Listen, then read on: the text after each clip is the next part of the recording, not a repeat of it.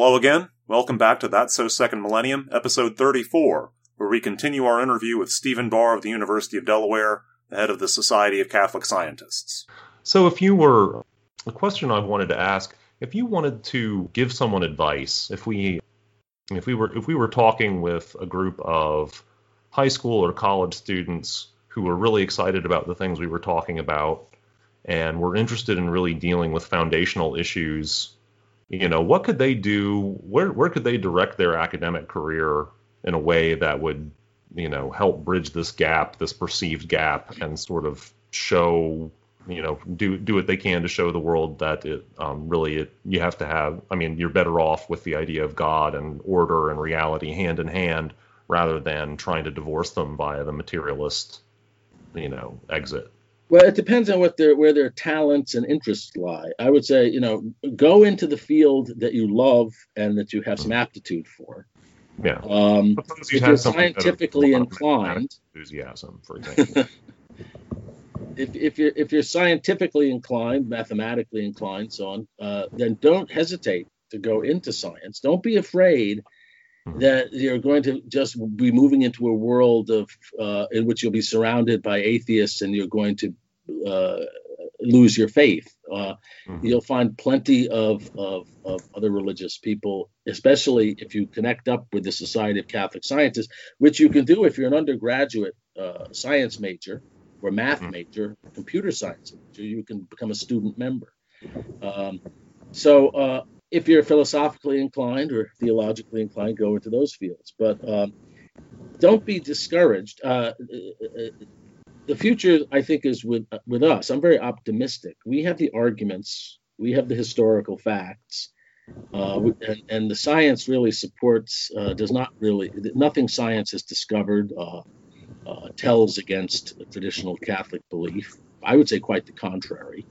Uh, and so don't don't be afraid to go into science. Uh, if, if, you, if God gave you that particular talent, then then use it. Are there any particular questions you think they might uh, profitably start reading about or or thinking about?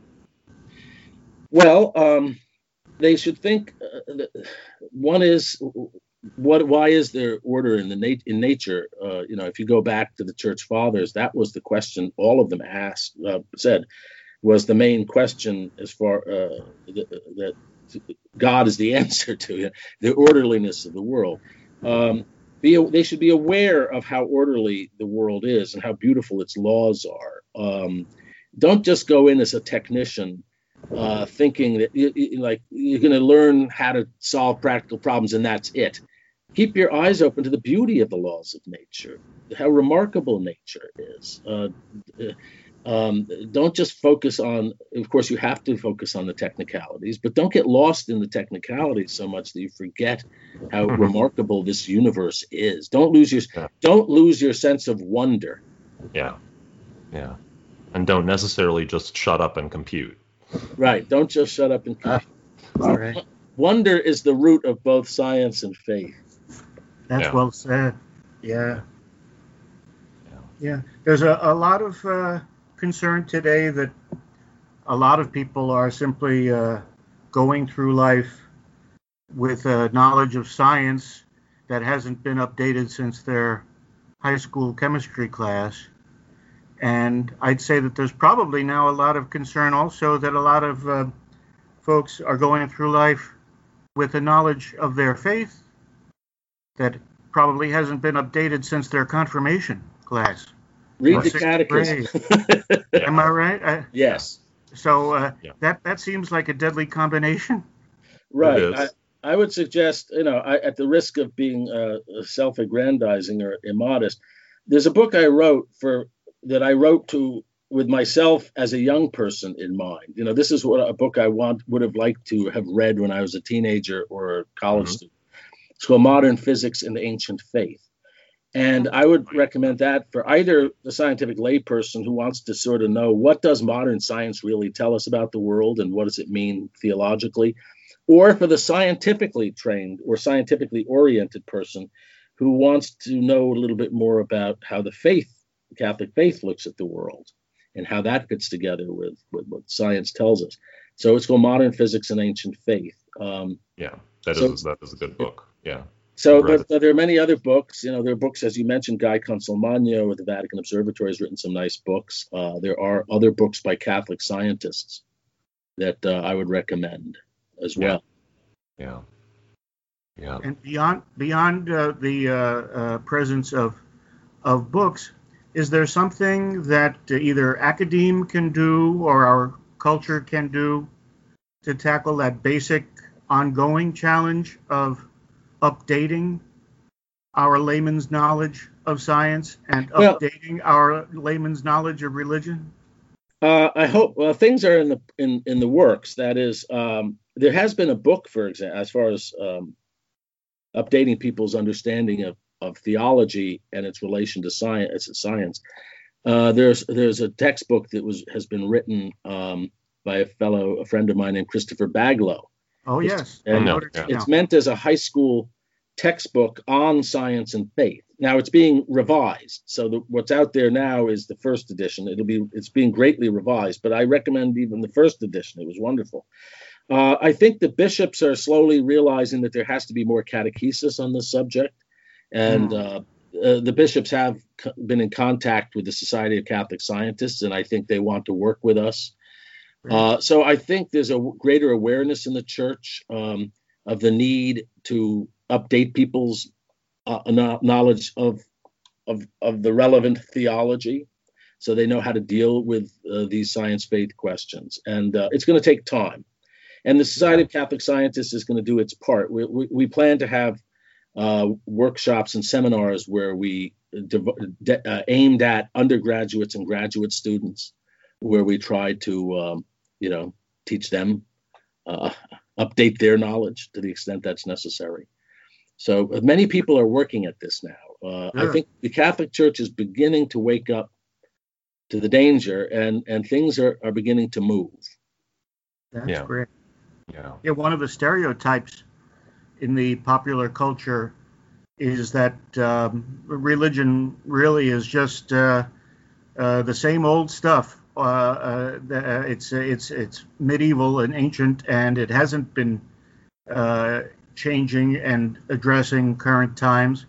Meanwhile, science uh, in the media, for instance, is sometimes glorified as uh, you know every day there's something new and exciting in the headlines at least in terms of promises of a fountain of youth or uh, you know AI, etc.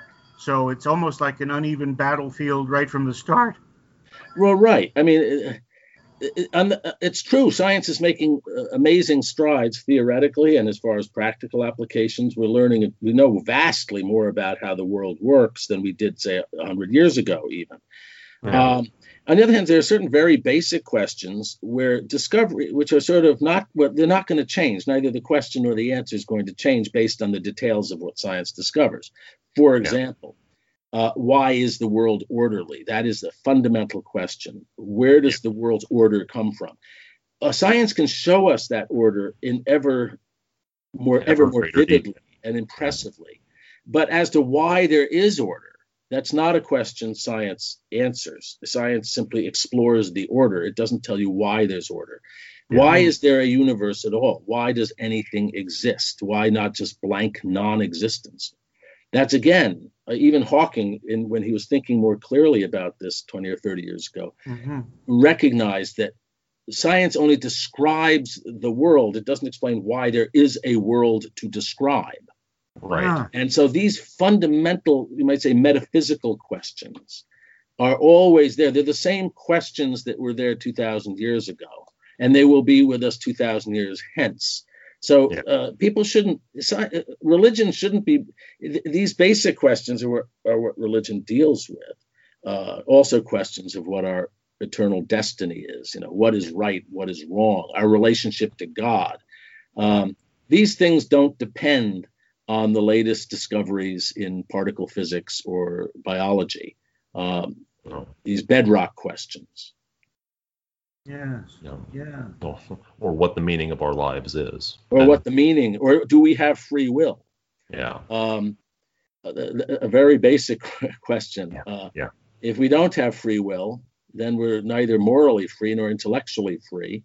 And if we're not intellectually free, then science is kind of impossible. I mean, if if we're not free to decide whether something is right or wrong based on truth, rather than based on the chemistry going on in our brains, right? And then we can't. If we're not intellectually free, then we we can't really have access to truth or yeah. goodness or beauty or anything else. We're just machines. So that's a very basic question. That's not going to go away. And uh, I don't think people, Catholics should not live in fear no. that some discovery of science is going to upset the apple cart. I, I see this all the time. I yeah. get these worried questions. What's the God particle? Well, the God particle is just a particle. It was a name given to it basically by journalists. There's right. not some lurking around the corner, some discovery that's going to, uh, you know, prove that we don't have free will, or prove that there's right. no God, or, you know, or prove that that uh, all, you know, uh, overturn everything we believe as Catholics. That's not going to happen. And in fact, uh, the thesis of my book, Modern Physics and Ancient Faith, is very much that modern discoveries in science strengthen uh, reasons for believing uh, what we do as Catholics. Yeah, yeah. It's it's fascinating how much space all of the strange and the strange things that we discovered in the 20th century about how the universe works actually nearly all made much more room for spirit and you know the the tenets of religion than the the 19th century mindset had. Right. I mean, one example out of many is that uh, the 19th century physics, the physics that you had from Isaac Newton back uh, 300 years ago until about 100 years ago, uh, left no room for free will because it said everything in the universe was just yeah. mo- acted in a very rigid mechanical way. Everything, the universe had no flexibility in it. Uh, the laws of physics uniquely determined everything that was going to happen, right. what we do and what yeah. we think and what we say. And 20th century physics completely overthrew that. So that kind yeah. of it's called physical determinism went out the window. And so one of the most powerful arguments against free will coming from science was just blown out of the water in, in the 20th century. So there's an example of, uh, well, getting back to Lemaitre and the Big Bang Theory. Someone alive in uh, uh, 100 years ago, most scientists of that time thought the universe had no beginning. And yeah. he saw the whole idea that the universe had a beginning was a product or relic of religious mythology. Uh, right. Uh, they thought the universe had always existed. Uh, right. And so it came as a tremendous shock to scientists uh, when the Big Bang Theory came along, and in the 1960s when the evidence began to show that it was correct. So, Father Lemaitre's Big Bang Theory, which began to be vindicated around the time he died, he died in 1966 it began to be vindicated, that that was a huge um, uh, reversal uh, of what people had thought previously. And and so the first words of the Bible, in the beginning, yeah, uh, in some sense are vindicated yeah. by the, the, latest discoveries of science. There is there is now all all the space you need for that to be exactly how it was. Yes, there was a beginning. There was a beginning. Yeah. Or at least all the evidence at the moment points that way. Yeah. Yeah. Uh, today it seems as though uh, we're suffering from uh, kind of uh, free will on steroids. Uh, in, in, in that while we while we use reality as our firm anchor in terms of you know we're only going to believe what we see materially. At the same time, there are strong tendencies to feel that uh, the individual can shape his or her own reality. And um, you know it's my reality and uh, who cares if if you share it.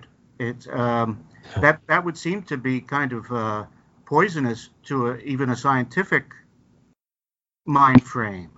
Right. I mean uh, it's funny. Well you know uh, people aren't consistent. On the one hand, you know, everyone talks about freedom nowadays. Uh, yeah. You know, you know, my, I have a right to do this. I have a right to do that. Don't interfere with my freedom. Yeah. But at the same time, the the the the atheists are telling us, and they're often the same people, we really aren't free. Um, yeah. Right. But you know, the idea that we don't really uh, have freedom is I, I, I, some people say that the that the devil's greatest uh, achievement is to convince people he doesn't exist. I think the the, mo- the devil's greatest achievement is to convince people that they don't have freedom, that they're not responsible for what they do. Mm. And this go and it comes in many forms. In ancient times, there was a fatalism. It's all governed by the stars. You know, it's all governed by fate. Uh, then it, it, comes in in uh, the form of psychological ideas. We're just governed by our subconscious impulses. The subconscious governs everything. We don't really, and there are many, many forms. Marxism, you know, has its own form that everything's governed by these these historical forces. So, I think all of these noxious ideologies have one thing in common that they deny our freedom and responsibility. And the new atheists, that's one of their appeals if we're all just a bunch of atoms uh, and, and everything we do is governed by the laws that govern how the atoms in our brain move, then we're ultimately not responsible for how we live our lives. And we might as well just give in to our impulses, you know, our urges, right. our appetites, because after all, uh, you know, we're, we're, just physical systems. Um, and yeah, we yeah. should just do what comes naturally uh, because yeah, we're going to do what comes naturally anyway because we're not free. And I think this is this is uh, the really the great pernicious idea of our time and really of all times. So now it's it comes in scientific forms, right? And we right. have to fight against that. It's being drawn up and used as a cloak for that. Yeah. It's ultimately a cloak for gratifying the worst the worst that is in us or at least not feeling that we have to answer for it you know uh, we right. it's a way of rationalizing our, our right failures or our our, our, our faults yeah. Mm. and and ultimately cutting us off from god you know yes yeah yeah, yeah. I have one last uh, kind of summation uh, question, if I may. So, uh, and I, I, think I know the answer based on what I know of the uh, the Society of Catholic Scientists. So, is, would you say that there is some sense in which faith makes one a better scientist, and that science and scientific mindsets makes one either more religious or more uh, in, uh, insightful in a in a faith-filled way? Well, on the one level, being religious doesn't necessarily make you a better scientist. Uh, it'll, except it might motivate you to be a more responsible person, maybe to be more honest in your work. You know, mm-hmm. yeah. not fudge or cheat in your uh, experiments or your. Uh, but no, but scientific science is uh, uh, scientific research largely depends on certain kinds of technical skills. Mm-hmm. And um, and there are people with a vast technical skill and brilliance and originality who are not religious who contribute mightily to, to science. So, you know, it's like you don't have to be a good Catholic to be a great baseball player or a great chess player or a great physicist. Mm-hmm. Um, I do think the other way, um, I think if you are a scientist, it can strengthen you in your atheism or it can strengthen you in your belief. Um, if you are a scientist and you are open to uh, the the beauty and and uh, of nature, um, it, it can help you have a more profound appreciation of this uh, universe, which is God's handiwork, God's uh, masterwork. Uh, so you you can if you have the eyes to see, you know, as as Christ said, uh, he who has ears to hear. You know, mm. if you have the ears to hear or the eyes to see what the natural world is telling you, then then it can make you it can strengthen you in your belief. But if you're blind to certain things it's not going to necessarily open your eyes. Um, there are people who do great science until the day they die. They're they're not they're they're, they're sort of philosophically or metaphysically blind. And, they, and uh, they see the beauty of god's work but somehow cannot they don't find god. Yeah. Yeah. It's strange but true. Mm yeah. Yeah. Well, any last thoughts for Dr. Barr? Well, I'd just like to encourage people to join the Society of Catholic Scientists. Uh, there's strength in numbers, and uh, and I think you will find we're, we're, we're building up our website. We're going to have more things on our website for members and non-members, but uh, so we're, we are hoping to uh, spread out in many directions. But the more members we have, the more the merrier. If you are a scientist uh, or a grad student or an undergrad science major, and that includes math and computer hmm. science, mm. please consider joining. Just go to our website. If you just Google scientists and Catholic, you'll mm. find us.